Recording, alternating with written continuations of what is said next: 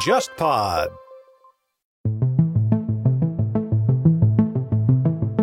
文在寅房地产改革本身逻辑是很简单的，让大家感觉没有必要买房子。但是有一个问题在于，对于很多的韩国民众来讲，他们能够看到的财产增值方式只有房地产。但是你这帮当官的，一个人好几套房子，卖好几套呢，还最后只剩了一套首尔的，然后留一套了留江南的。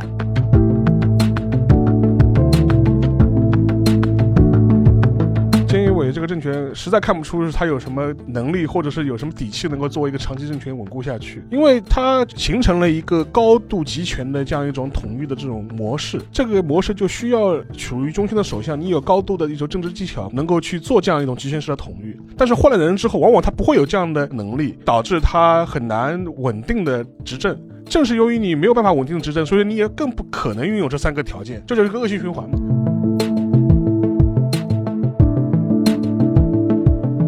五五年体制好的一个地方就是大家还是基于自己的意识形态，对跟一个基本的立场，大家来聊理念的东西。现在你说日本政治没人聊理念，没有大理念的情况下，大家都来拼小德行嘛。比如说啊，你在哪某个地方失言了，你可能就马上下台了。老百姓判断你的标准也不看你的理念是怎么样，或者你的执政能力是怎不么是样。我怎么感觉这很像韩国呀？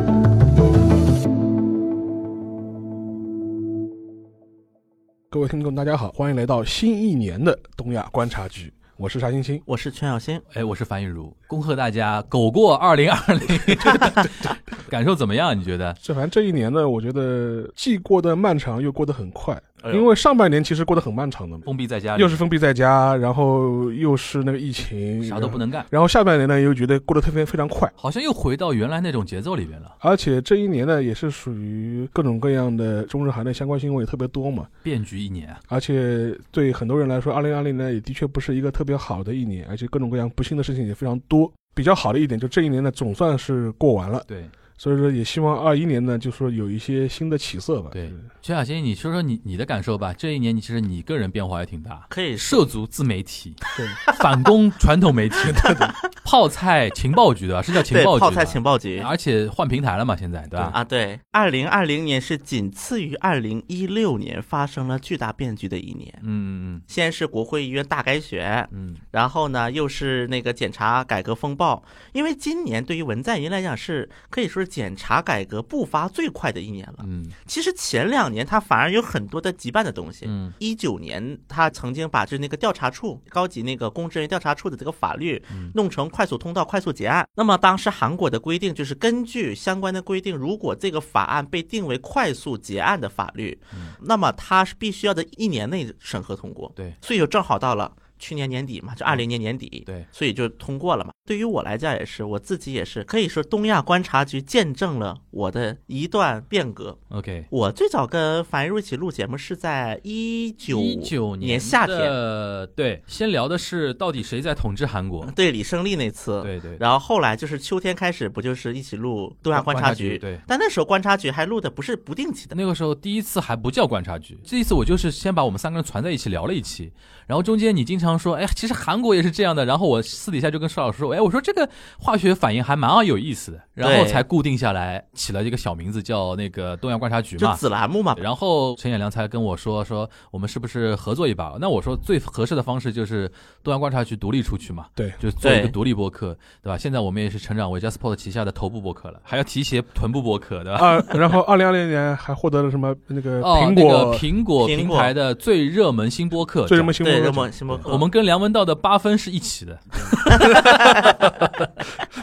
与有容颜，与有容与有容颜，颜然后与什有么容日颜坛公园啊什么的，对对对吧对？包括我周边很多失联多年的朋友，靠东亚 观察局还有这恢个复了联系。还有这个哦功能吗？啊，就 OK 失联多年。有一次，我一个高中同学，嗯因为苹果播客不是有时候会推荐嘛，对然后他可能他的那个车正好跟苹果播客是相连的，哦，然后因为就现随在机很多听车载电台是直接是跟播客连了，对，然后就听这个节目说，哎，一听这个这个声声音音好耳熟好啊耳熟，然后最对后一听啊，我是是陈小新，啊然后他就怎么是你呀、你怎么在干这个了？包括现在听众群里嗯有几个人也是我很久很久没联系，然后啊靠播客联系上的人啊也有好几个， OK 当然我不点名了这里。沙老师有感觉吗？我有吗类似的经历啊，我看过你那上次那个经历，就婚礼上那个，就婚礼礼上是意思是什么呢？就是我参加我一个朋友的婚礼，对，婚礼那个进入固定环节嘛，就是新人敬酒的。新嗯人敬酒之前，他那个新人的父母也会出来敬酒。对，然后后来就说是新郎的父亲进到我这边，然后他介绍的时候说啊，这是沙老师。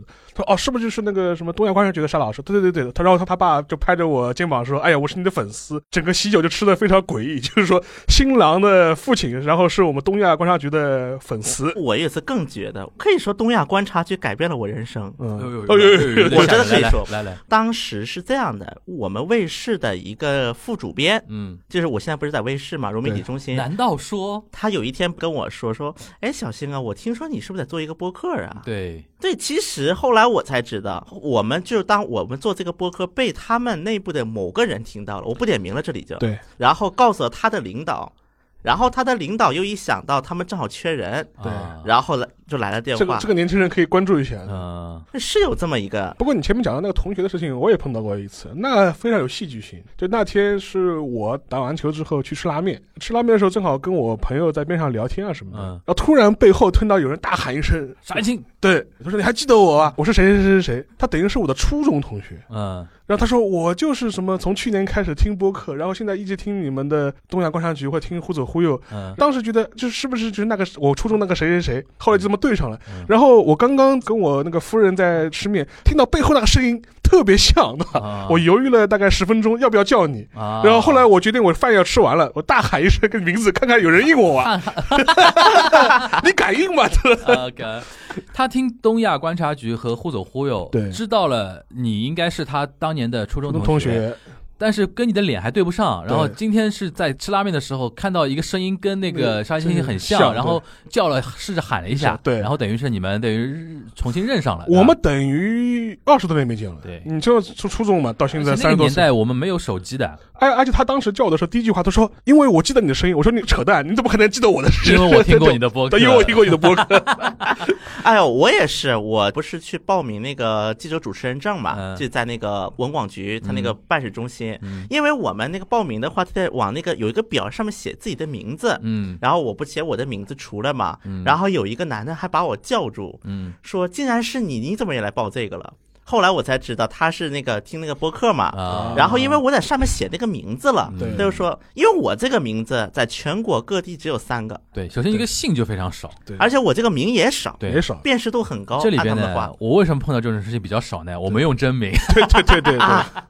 对呃，樊一茹不是真名，所以说很多人可能听了我的声音，他哪怕知道我，哎，有点像谁谁谁，他不知道嘛。樊一茹是艺名，一名一名 一名，而且我是先知道他的真名，才知道他的艺名。 很多来我节目的人，那个比如说上锦湖端啊，或者怎么样，说着说着，黄老师啊什么就来了，很多人就懵懵逼的说哎黄老师是谁？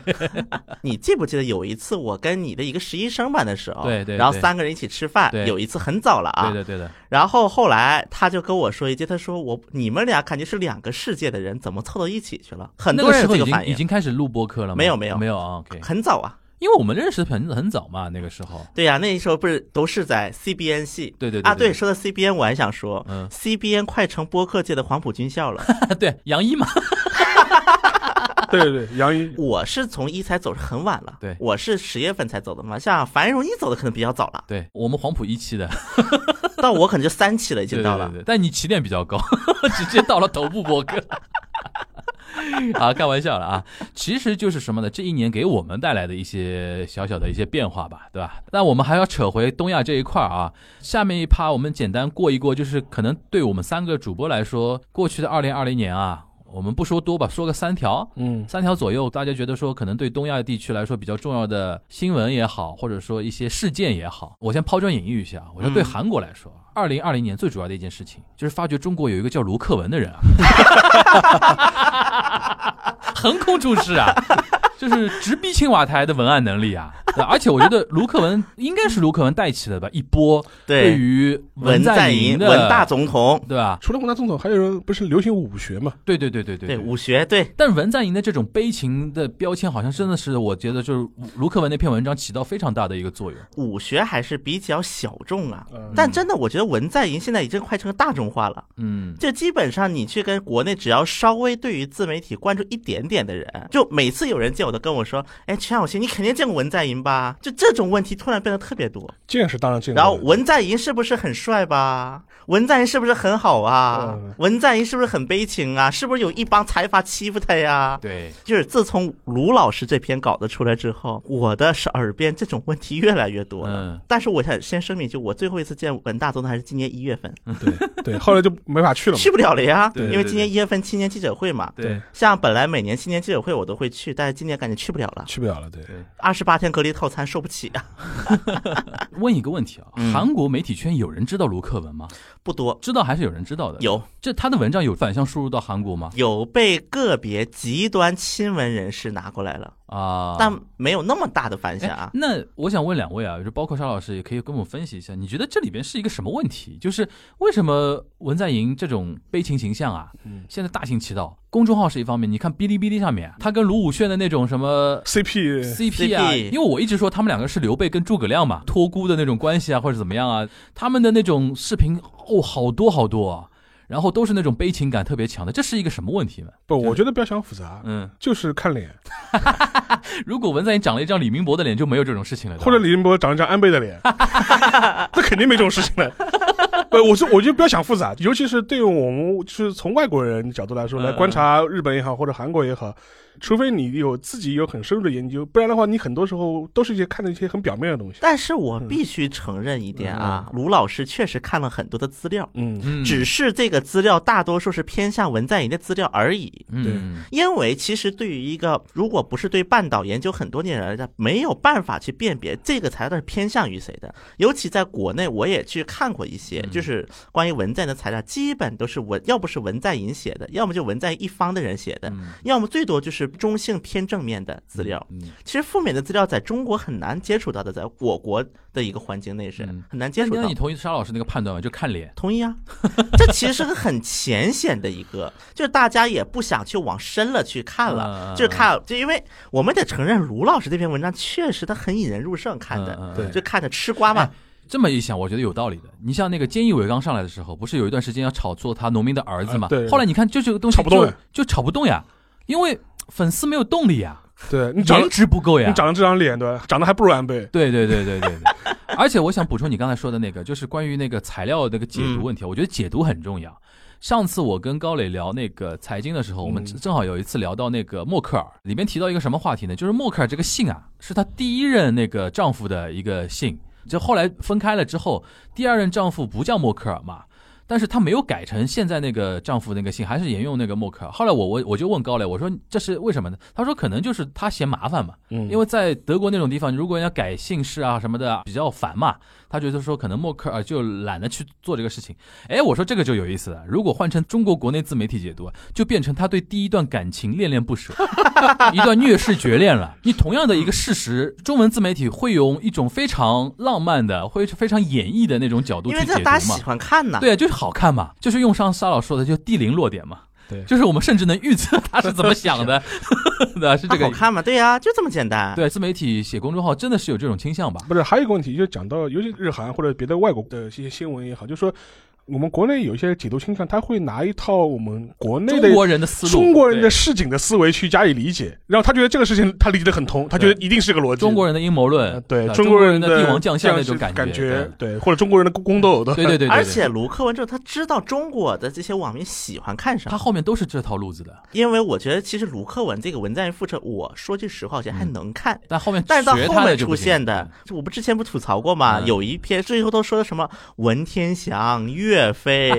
邓世昌，我在文在寅的后面看到了许多民族英雄的影子，呃那就有点那个了，对吧？就过头了有点儿。嗯，这是我抛砖引玉的部分啊，嗯就是我们让徐小新正经的说一说，那你觉得这二零二零年对韩国来说比较重要的事情是什么？我觉得疫情这个中韩两国都有，但我觉得韩国的一个疫情，我觉得让我概括出来就是 K 杠什么什么，这第一个关键词。比如说嗯对，韩国这一次韩国疫情带来很强大的韩国民族主义的那那那种感觉吧？对吧 K 防疫对，对像对最早的，因为它韩国的防疫毕竟还是之前一直有可圈可点之处的嘛，嗯我觉得这是一个啊。另外一个从政治上来看，就是文在寅的一些政策速度不断的被加快，有可能他是得到了自信，也有可能他是觉得再不推行就不行了。对，包括像那个检察院呐、包括我们看的，就是因为他的议会得了一百八十个议席嘛，过半了嘛，嗯所以说这议席的过半导致他房地产改革虽然是很大很大很大的争议，嗯但是他还是要往前干。嗯，就这一套我我不放了，房地产也是那个我们那个群友啊嗯提问选小新的，就是现在因为之前我们聊过韩国房地产改革嘛，嗯就是你可以借这个机会也跟大家回应一下，现在走到哪一步了？其实文在寅房地产改革本身逻辑是很简单的，嗯说白了就是那个什么，让大家感觉没有必要买房子，这就能够理解为什么韩国的很多幕僚一再说什么啊，在江南买也没什么意思啊，在什么哪儿买没什么意思，就会出现这种的言论。就是中国是住房不炒，韩国是住房不买了都要对，租就可以了。租就可以了。但是有一个问题在于，第一个，对于很多的韩国民众来讲，他们能够看到的财产增值方式只有房地产。嗯，内卷嘛，内卷内内卷卷了嘛，对吧？对，但是你政府呢，一方面你这帮当官的一个人好几套房子，这没办法，这个卖好几套呢，还最后只剩了一套首尔的，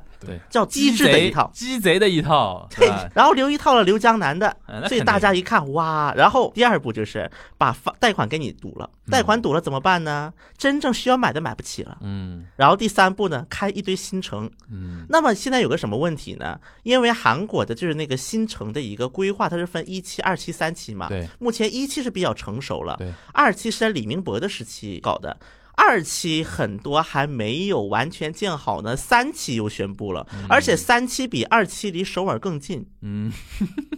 那二期的人不干了呀。对啊，比如说首尔有一个那个汉江新城，嗯汉江新城距离首尔四十公里左右，但是我搞了一个温正云亭新城，嗯离首尔只有十二公里，你怎么办？哎呀，真的是但是因为空地就那儿有啊对。有一块空地，然后他想尽快的把首尔的房价给掐住，所以就着急了，所以就建了很多房子。那么话搞得第二期新城人很不满，说我们还没建设完呢，你又搞那儿。嗯刚才咱们又联系到那机智的一套，留的是贵的，卖的是便宜的嗯，导致首尔周边的房价本来大跌一通，嗯然后现在韩国政府又硬把首尔的这些房贷给掐了，这就叫什么呢？气球效应。你把一个地方压了，另一个地方就会鼓起来，嗯然后首尔周边的一期的成熟形成的房价又开始飙升了。嗯，感觉好像这个事情成效甚微。一个是成效甚微，另外给我的一种感觉是，文总统周边的有一些参谋好像是啊过于坚持自己的理念，嗯，太过理想主义了。对，比如说就昨天的事儿啊，嗯当时那个文在寅嗯，去访问，就是租赁住宅，就公租房呗，类似于我们的，嗯去一个十三平的，就是大概四十平米左右，嗯住着四口人。然后文在寅说看起来很充分呢，嗯但是说句实话，只要传统观念不改变，其实房价没法控，因为大家把房地产已经当做一个自己财产增值、跨入阶层的唯一一条手段了。对因为韩国目前也是个高度内卷化嘛，咱们就说，对阶层之间的移动是很困难的对。你把我进入下一个阶层的方法给掐了，怎么办？你让我对。那么韩国包括类似的一个争议就是司法考试的废除，很多以前不是考司法考试嘛，然后在卢武铉时期开始就是把司法考试给废除了嘛，然后就是搞那个法学专用大学院，就是跟美国很像了。嗯 law law school 对 law school 搞这么一套，然后很多反对论者就认为呢，这个相当于是断了升入阶层的一条路。这个有道理的，因为人家考试只要拼那个考试就可以了。现在你搞 law school 的话，还要花几年时间，还有学费。这对，种但是 law school 就是说我们其实投入的钱不多，就是我啊们因为会给穷人奖学金，那你觉得客观来讲，门槛是是变高了还是变低了？肯定是变高了。啊，那肯定是对于底层的人要冲上那个阶层，成为比如说律师啊、检察官啊、法官什么的，肯定是难度更高吧？但一个呢，就是可能是他们所谓的专业性的问题对，因为你毕竟培训两三年，跟你考试突击出来结果是不一样的。这但是第我一点直脑子里有那个辩护人那个电影嘛，嗯，就是卢武铉当年不就是司法考试司法考试这样就等于改变自己人生的嘛？对吧就这种故事你被他人家一搬出来，你势必会给社会一种观感，就是阶层上升的通道被堵掉的那种感觉嘛，是。对吧？包括在韩国有一个流行词叫“小西龙”，比如说你就是从穷人，嗯你的阶级改变了，就在从小溪当中出了一条啊，条龙啊，鲤鱼跃跃龙门那个意思。对吧对， OK 所以当然这就成了一种讽刺了，叫小西龙，哎小感西觉龙。真的韩，就像沙老师说的，韩国就是小中华，对国家主题都是一样的。你说民族主义跟那个阶层固化嘛，内卷，内卷嘛，但韩国的这个观感变得不一样了，虽然嗯看起来很像。嗯，首先，韩国它这个一个体制也好，它各种各样的一个问题决定说，韩国人他必定会走得更加极端化。对，因为它体政现得更加它政治极端表化达空间更多一点嘛，吧对所以说然后各表种现声音出更多嘛。对，更加极端化的一个倾向。那个反正就是一个是疫情，第二嗯个就是 K 防疫，第三个就是房地产，可能是薛小新觉得说今年比较重要的几件事情，对吧？对对对然后那个房地产嘛，就后面代表的就是我们文大统领节奏加快了，对。不管你是因为越来越有自信心了，还是觉得时日不多了而，且我感觉 文在寅目前他的幕僚以及他的阵营正在不断的挑战大家的底线。嗯，不知道他后背后的原因是什么，是越来越有自信，还是觉得当然，说我觉天得不假天刚不假开日始的不断的尝试底线，应该嗯是为了现在的，对，他应该大概摸到大了。概现在测出来你们的底线在哪儿了。对，嗯，OK，那沙老师呢？你觉得对于我们 Japan 你蹦来说，二零二零年 其实事情也挺多啊。我觉得可以跟二一年连在一起讲。我觉得你因说为，因为我觉得都是有延续性的。嗯一个嘛，也肯定也是疫情。然后另外一点的话，就是那个奥运会，因为二零年其实奥运延期嘛，然后就看二一年到底能不能办，或者办成什么样。嗯，这个可能也是一个二零年和二一年是有延续性的问题。嗯还有第三个问题就是日本的政治会进入什么样一种阶段？嗯，因为我之前写过一篇文章，我我是给了一个比较明确的一个判断，就是嗯我可能认为，就是说安倍之后，可能是日本进入了一个新的战国时代嘛，就是远的不去讲它吧，就是从即即便是从平成以后的话，你可以发现，就基本上是一个模式，就是嗯一个长期政权，现比方说对九零年代乱了十年，对，乱到小泉上台哎小，泉上台，对，哎让小泉上台稳了六年五，六年，然后又乱了个六七乱了年个，六七年，对，然后安倍上来又六稳六七年，稳了呃六七年，稳了六七年，然后接着我觉得又要开始乱 个五六年，应该要的，我觉得。应该要所以说，我觉得，因为现在给你感觉就是说，菅义伟这个政权实在看不出他有什么能力，或者是有什么底气能够作为一个长期政权稳固下去。对，所以说，我觉得二零年是三这三件事，二一年也是这三件事。你觉得会不会有可能，比如说安倍明年又回来了呢？但是他经过赏樱会这件事情之后，我觉得伤了蛮重的，呃伤的蛮重的，而且除了赏樱会之后，我觉得其他的弊案也会冒出来嘛。嗯因为我今天看到还有一些新闻，甚至也有人在翻他老底，说他在山口县的那个事务所还收取过一些政治现金啊，嗯，这种事情也在不断的被人报嘛。嗯，所以我觉得至少对他来说，可能要应付一段时间了，嗯就说是没这么简单，说能够说回来就回来。那等于是沙老师，你的意见就是说，是日本就是其实跨年度的一个话题了。对，二零二零年到二零二一年，一个是疫情，一个奥运，一个奥运，其实奥运跟疫情也高度绑定嘛。高度绑定嘛，然后就是它的一个政治的一个局势，政治局势未来会不会迎来一个新一轮的那个政治的迷走期？对，没走齐是吧。我像一年换一个首相，这个格局其实从政治逻辑上来说也是有道理的，因为他长期政权之后为什么会接入一段混乱期？那就是因为你长期政政权的时候，形成了一个高度集权的这样一种统一的这种呃方模式，嗯但是这个模式就需要你这个相对来说处于中心的首相，你有高度的一种政治技巧，或者是你有政治资源，对，能够去做这样一种集权式的统御。对，但是换了人之后，往往他不会有这样的：第一，他可能没有这样的资源；第二，他没有这样的能力对；第三，他没有这样的一个时时机对来做，导致他很难稳稳定的执政。然后正是由于你没有办法稳定地执政，所以你也更不可能拥有这三个条件。嗯，这就是一个恶性循环嘛。所以直到新一轮循环到一定几点之后再摆回来，就基本上是这样的状态。讲到这个，我要忍不住打一波我那个《平成史》那本书里边，里边那个保坂正康他提到一点嘛，就是他觉得说现在以安倍跟麻生为首的这帮人啊，因为他当时写的时候还一九年嘛，嗯对还是长期政权嘛，他说他们最大的问题就是政治劣化嘛，对，然后这帮总理也好，议员也好，内阁成员也好，水平一塌糊涂，对，它里边就提到。五五年体制好的一个地方就是大家还是基于自己的意识形态对跟一个基本的立场，大家来聊理念的东西。对，现在你说日本政治没没人什聊么理理念，了，对，所以说也可以扯到内卷啊，对就是没有大理念的情况下，大家都来拼小德行嘛。对，比如说啊，你在哪某个地方失言了，你可能就马上下台了。老百姓判断你的标准也不看你的理念是怎么样，或者你的执政能力是怎不么是样，我怎么感觉这很像韩国就是哎呀？大家都内卷嘛。就是说大时代没有主题了。对就是说，你说韩国也好，日本也好，你说现在有什么时代主题？就原来比如说冷战时期有一个阵营上的一个一个东西，比如说应该更自由一点，或者说应该更就是有会有一个基本的左右之争嘛。对，韩国其实没有左右之争，只是卢和朴之争，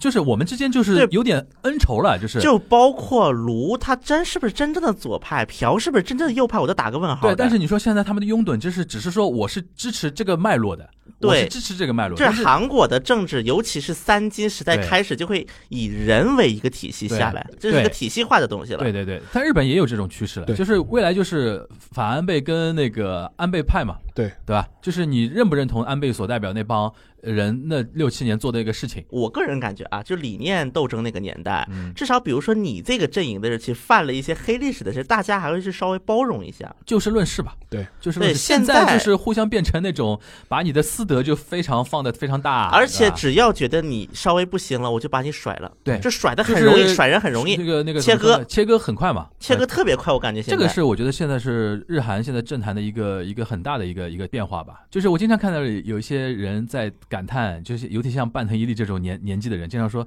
日本现在没有大宰相了嘛。对，就原来他觉得说田中角荣啊，什么池田勇人啊，哪怕是说那个中曾根康弘啊，对这些都是宰相级别那种人嘛。就基本上很多人评价，就中曾根康弘大概是日本最后最一后个一个一个所谓的大首相，大啊 手下，对，后面都是蝇营狗苟的那帮人嘛，对对对吧？他真的是这样的那种感觉。你就像很多日日本学者也在评价，就是你像江上忠这帮人，对他就是觉得说金大中也是最后一个了，就是大总统，大总统，后面的总统可能就是都是那种也不能说蝇营狗苟了，就是说就是没有大格局。不是？我觉得这做个事情相比于比较那个总统，因为韩国总统一直还是占着比较绝对一个位置，我觉得可以看总理。啊韩国我们就说，就是那个卢武铉时期的高渐，有一个叫做嗯高渐，嗯高渐应该是韩国历史上最后一一个个大总理责任总理嗯。就虽然韩国法律上对于总理是给了很多的权限嗯，比如说提请人事啊，嗯这些都是总理的权利，嗯，但韩国没几个人知道总理有这个权利，就越来越变成总统的依附、或者是甩锅嗯狗。垃圾桶，对，对吧？但是文在寅就是稍微特殊一点，就是在于文在寅他对外一直是宣称嗯说我要恢复这样的责任总理的一个制度，嗯所以有段时间文在寅甚至给李洛渊送自己的专机，嗯，就总统专机，你去访问去吧。嗯嗯嗯，是搞过这样的，但是很快也不了了之了。就是现在韩国总理的权限和他的活跃程度，完全是取决于总统对你的授权程度。对，如果总统是一个集权很高的，不太愿意放权的比如话，朴槿惠，对，你就你就你就边上就待着吧，就敲敲章就可以了。对是是，的确是这样。所以说，我觉得其实有的时候我们经常说东亚有的时候问题还是高度一一样的啊。其实说到底还是一个，呃我觉得现在内卷已经被说烂了吧。但是有的时候你不得不承认一点，内卷还是挺好用的。我我不多说啊，我不多说那个二零二零那个那个情况，因为两位已经说的挺多了。就是我觉得最后咱们稍微带一带那个 RCEP 那个话题吧，因为一直没机会聊啊。嗯，就是我我想先让那个全小新说一说，就是韩国人这次怎么来评价就是 E RCEP。一方面我满足了中国的要求，是但韩国同媒时体认为，对吧对对，嗯但同时嗯我们也得到了一些利益，嗯也不坏。我觉得这是嗯韩国舆论其实大多数对 RCEP 的一个想法，嗯，嗯就嗯这不是一个坏事。那日韩这一块呢？因为 RCEP 里边日韩都在里边嘛，但韩国媒体我发现反而他的注意点不在日韩这边，但是客观上来讲，理论上就等于签了一个日韩的一个自由贸易协定吧，这低等级的。啊，低等级的。对，韩国是强这个低原来等级日的，韩有在聊 FTA 这个事情吧？研究是研究过，嗯但就是研究 过，因为日韩有一个问题是双方之间不仅是关系的问题，嗯他们俩产业竞合度太高了。对，其实两个产业竞合度很高的国家之间签 FTA 是不存在一个很大的利益的。嗯，但是韩国也是有一批人主张过跟日本签 FTA，那么最典型就是韩国当时如何说服民众去说我要去签 TPP，是怎么说服民众的？嗯它有一点，第一点就是说，因为中韩自贸刚签完，要对满足一下美国的啊，这个口味。第二个呢，就是说我们也要跟日本开始谈一谈了。嗯，就这两个理由去说服舆论的嘛。但是说没有影响不可能，但是韩国媒体的还是中美那一套，这是最大篇幅的套就，是韩国还是高度关注那个中美之中间的美一个之间的争霸的一个话题，对，所以我是感觉说韩国目前的观感就像是说在，我美国也得满足一下，中国也得满足一下他。现在得有点像在搞 balance，在搞平衡嘛，也要观察中美最后互动到什么情对况，对，吧？啊所以说我二 CEP 签完，我也开口说 CPTPP 签了，要去签 CPTPP 去。嗯，但也取决于美国对于 CPTPP，就未来拜登对于 CPTPP 的一个态度吧。而且另外一点，就也确实，嗯，如果是韩国跟主要国家签 FTA，韩国是不亏的。对总体来对讲，对于韩他国是作不为亏一个的。外贸型国家，肯定想签自由就贸易是协定。韩国的 FTA 的一个大概政策概括成一句话，就是除了大米，我啥都开放。哦，就是他是大米是关键，对吧对， ？OK，所以说像之前韩美 FTA 的时候，嗯当年刚签完，嗯，不是有一批农民什么自焚，大家应该有印象对，的、有影，响，很有名。这在自香焚港呐、吧那么这个自焚就是啊，我这说的自焚，我要讲一个韩国很特殊奇葩的一个组织，叫农协。嗯，我应该讲过一次，讲过讲过讲过很久以前，嗯反正这是农协这个组织鼓动嘛，相当于是鼓动农民出去抗议嘛，也是。嗯，包括后来农协他们在韩国创出了一个口号“深土不二”，嗯有段时间在国内都很出名，因为人说嘛，韩国人不吃外国货，嗯韩国人多爱国货呀。嗯。当时国内不有这样一个论调嘛，嗯跟这个也是有关系的。但是 RCEP 很重要的一点，跟东南亚那些签订的话，很多农产品必须要，大米啊，除了大米啊，就除了大米，它农产品是可以开放的，对吧？对，韩国的底线是大米。日本这一块呢， RCEP 其实对中国来说更大的意义就是第一次跟 G7 国家签订了 FTA，因为就其是中日之间，对吧嗯中日之其实就是中国之间，因为其实中国跟东南亚、跟跟东盟、跟早就有那个跟韩国其实早就有 FTA，对十加一嘛，对十吧加一美，所中以韩，然后呃，所以说最大的意义就是中日之间通过这种形式第一次嗯签订了一个 FTA。嗯所以说，另外我们也看到，就是呃就是中国官方也做了很多表态嘛，就嗯比如说，我们也可以考虑加入的 TPP 啊，就是 C- 就是日本主导的那个 CPTPP，也可以考虑加入嘛对。所以说，这个我觉得更多的宣示意义可能更更强一点对。这点嘛，另外一点也也凸显出，就是说日本在中美竞争的这样大格局之间，还是希望能够维持一个安全靠美国、经济靠中国的这样一种状态。嗯。寻求个平衡。所以说，我觉得这个态度应该是挺明确的。前段时间不是好像说日本有些议员提出日本要加入五眼联盟嘛，嗯，对吧？然后那个时候我记得国内也也有人关注的到这条新闻，但是我第一反应就是这种一两个政坛小鸟叫唤的事情不足以为那个东西嘛。但是这次不是 RCEP 一签，我说你看西方阵营又说我们阵营又从内部被破坏掉了，嗯，我们本来想包围中国的叫 TPP，你现在日本又去跟中国签这种东西，当然，日美安保它有这样一个体系前提在，嗯但是中国呢，你我们可以观察一下，就是从改革开放以后。嗯，每次中国希望对，在我就想外交上面我就想说或者 这个取得一些突破的时我想说候，这个。都会把眼光望向望日向本、日日本哎本、望向日本。而且经常还会搭这接个我们的这个这个这个梗，梗你知道吧？这这个林子哎，这个非常好用，不知道为什呃 么。非常好用。当然，这个有利有弊啦。所以说，嗯我觉得，但这是一个现象，就很多嗯做国际问题研究的人也会也会关注这个现象。对，但是从日本角度来说，你前面讲到那个五眼联盟的事情，其实还你还别说日本想加入，嗯，即便你日本真的想加入，嗯人家还不一定要你，对我就这么回事情。其实对美国来说，他根本不希望你加入五眼联盟，对，因为为什么呢？就是说你现在通过日美安保这样的体系，你的情报机关就已经是我的眼了。我如果签了五五眼联盟之后，我还要分点利权利给你，我等于客观上把你的地这位我又抬抬高了，抬高了对。我我现在把你压在下面，用的不要太爽，对对对，我干？嘛把你提上来？我现其在是你爸爸，以后如果加入五眼联盟，我是是你兄弟弟。啊来，对，这么一讲，其实有的时候新闻啊，就是通过沙老师，比如说一句话，就可以把这个事情本质给讲出来了，而且实际上对日本来说，很多人有些人可能提出这种东西的呢，他有的时候夺可以眼球吧。河野太郎同志也喊过这个对对这个话题，但我给我感觉是有种以退为进的这种感觉，就是他先把话喊喊出出来，出来。啊，对对对，哎，然后在日本呢，就是跟美国打交道呢，就是一种策略方式呢，就是说。日美同盟的旗帜高高举起，啊对对实际上面呢又有自己的小算盘，对，就是对美国人在战略上对日本人不会充分相信的。对呃其实上一期我们聊天皇的时候聊到的嘛，就是中国最困顿的时候，你日本天皇都去访问中国，对，就一下子把局面打开了，一下把局面打开了。你像今年，你说本来日本调还唱得很高，哎，印度不签，我们是是不会出钱的。的，对你，看，暗戳戳的又签 了，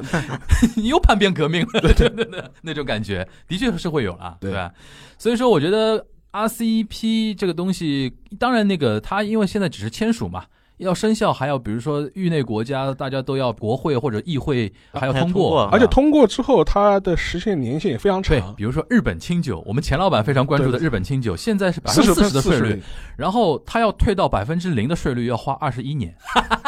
中韩 FTA 很多也是这么签的。哦对对对对对对，所以说当时韩国国内是有一种说法是怎么说呢？嗯，中韩 FTA 的意义政治大于经济。，对，对中国来说象征意义非常大。对，就是我们有种被打破包围圈的那种感觉了。然后韩国人他对他象征意义也很大，对他就说了呀，我们跟中国签了你 FTA，看，我这们跟中国关系还是有和缓的余地的。所以说他当时朴槿惠的政绩，所以其实双方都是有必要的。这个时候，行，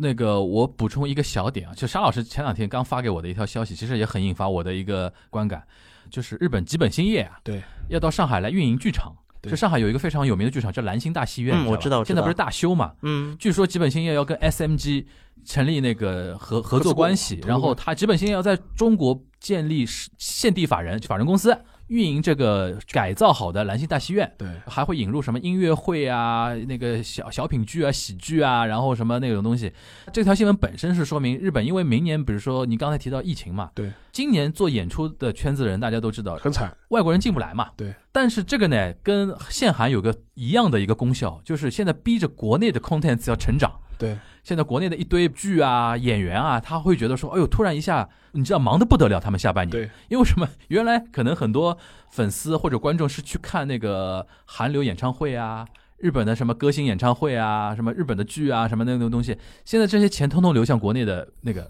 然后呢，日本呢，像吉本兴业这些公司呢，他会觉得说，哎呀，我赚不到中国人钱怎么行啊？对，你们原来那个中国游客到我们日本来花钱，我还能赚一波，现在赚不到，那我我上门吧，对，然 上后门服务，上上门服务门服务吧，然后把那些日本的 IP 啊什么的都搞定，然后你们来花钱，这是一个。就是我前脚刚收到沙老师给我发的那个东西啊，然后后脚我的一些日本的合作伙伴，快到年底了嘛，对大家挨一下子嘛，过来对打招挨一呼，下哎，子今年怎么样啊，cos 啊， 就是 corona，就是那个对新冠，大家很都很惨嗨黑啊对，都很惨啊，然后哦，我是跟他们哈拉几句，然后最终所有的这些合作伙伴无外乎就来一句话。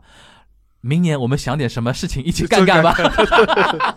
大家都很苦啊，真的都很苦。但是我想说什么呢？大家可能生活在中国啊，有的时候时间久了，就是因为我对我们来说，更多的好像是恢复到疫情前的状态，生活的状态。但是现在你要知道，这种状态对于日韩来说非常珍贵。对，他们很多地方惨的是真的惨。对对吧，然后呢，不约而同的都把眼光投向了中国，对吧？这个全小新也有感觉的嘛。韩企大量的也在想机会要回来吧，对吧？我觉得这是个新常态嘛，一个对对在对对现在这种疫情防控等级下的一个新常态哎对。吧？人民币总归是香的嘛， 对吧？人民币总归是香的。反反正那个今天作为一期那个新年的一一期节目，我们不过多展开，只是一个闲聊为主啊。最后我们那个还给点那个听友们感谢跟祝福吧。嗯那个要不小新先来？感谢大家在二零二零年一年的陪伴。其实我们得的所有荣誉，既是我的，也是我们三个人的，更是属于我们每个听众的。希望二零二一年与我们继续陪伴，共同去见证东亚的潮起潮落。谢谢。呀，我我应该放他最后一个讲的，对对对对这对价值上太高。来来来，沙老师来接得住啊。其实二一年，我觉得还是两个字吧，就平安，大家都平安。对，对然后对我觉得这个可能是一个最重要的事情嘛。至于别的的嘛，我觉得都是以平安为基础的，嗯，这是个大的前提。呃，像我们东亚观察局也好，还是整个东亚也好，我觉得都还是希望就是不要无事起风波的，对就是大家平平平安安的。对的，这个可能是由衷的一个祝愿吧。我们还是怀着这个祝福的心态，希望东京奥运会能够对举办。而且我们之前我们两国的政治领导人也表达过，就是互相支持奥运会举办，对你支持我搞东京奥运会，我们支持你搞那北个京冬奥，北京冬奥会对，都希望能够还是能够顺利的开吧。就说是对虽然可能形式上面可能肯定会有变化，最后我说说一个点啊，前两天那个我跟邵老师一起吃饭，跟那个出版社编辑一起吃饭，那天我们选的那个地方呢是吃相扑锅的香锅那北，对，全国大杯。嗯是上海它上海还比较有名的一家吃相扑锅的一个地就方。是当天吃饭的时候，除了我们这一桌是中除国了人，我们这一桌是四个中国人 之外，全是日本人。全是日本人。我那天看着日本人进进出出、笑嘻嘻、喝喝酒，对，然后聊聊天。后来我就说，现在对于中国和韩国人一些做跨国生意的人来说，他们现在反而愿意多待在中国，对更像那种平时的那种状态吧。，对。所以说，我们觉得还是要珍惜啊，珍惜我们现在，因为有的时候你往外面多看看的话，你会觉得说我们现在能够这样是离不开嗯，那个那么多的防疫工作人员跟一些人的一些付出的啊，对，这个东西是现在住在日韩的华人更心有戚戚焉的，对对吧？对，所以说我们觉得还是要感恩的同时啊，我们也要更努力吧，对对吧？对我们做节目，因为我们都有本职的工作，对吧？对本职的工作，尤其像小新，我预计得到明年只会更忙，不会不会比现在闲，对 吧？因为恢复了嘛，对于我们来说，我们尽我们最大的努力。能做到周更，对吧？对那难得有代班情 况也不要紧，但是一定要坚持做下去。对，对我们来说是能做到的，嗯就是能尽量把这个事情给做到。具体的不多说了。然后我们预计可能在春节前做一期那种，还是像那种呃回答问题，回答问题的，好吧？就是我今天你听到这边的话，你可以通过各种方式在那个平台上留言，这个可能会放在那个春节期间跟大家上线啊。嗯，最后不多说啊，我们还是献上我们来自东亚观察局啊，或者以东亚观察局为代表的 Jasper 旗下各档播客， 我们非常自说自话的代表了，对那代代表其他播客给大家献上新年的祝福，大家二零二一年平安喜乐啊，对平安喜乐对一定要平安，一定要苟活，对一定要苟过去，对吧？碰到任何问题。不要那个自暴自弃，对吧？对大家一定要守望相助，苟活过二零二一，好吧？那好，那个，我们下一期节目就是二零二一年的新一期的那个正片，再见了。今天特番就到这边，大家拜拜。拜。拜拜。 그때로 돌아간다면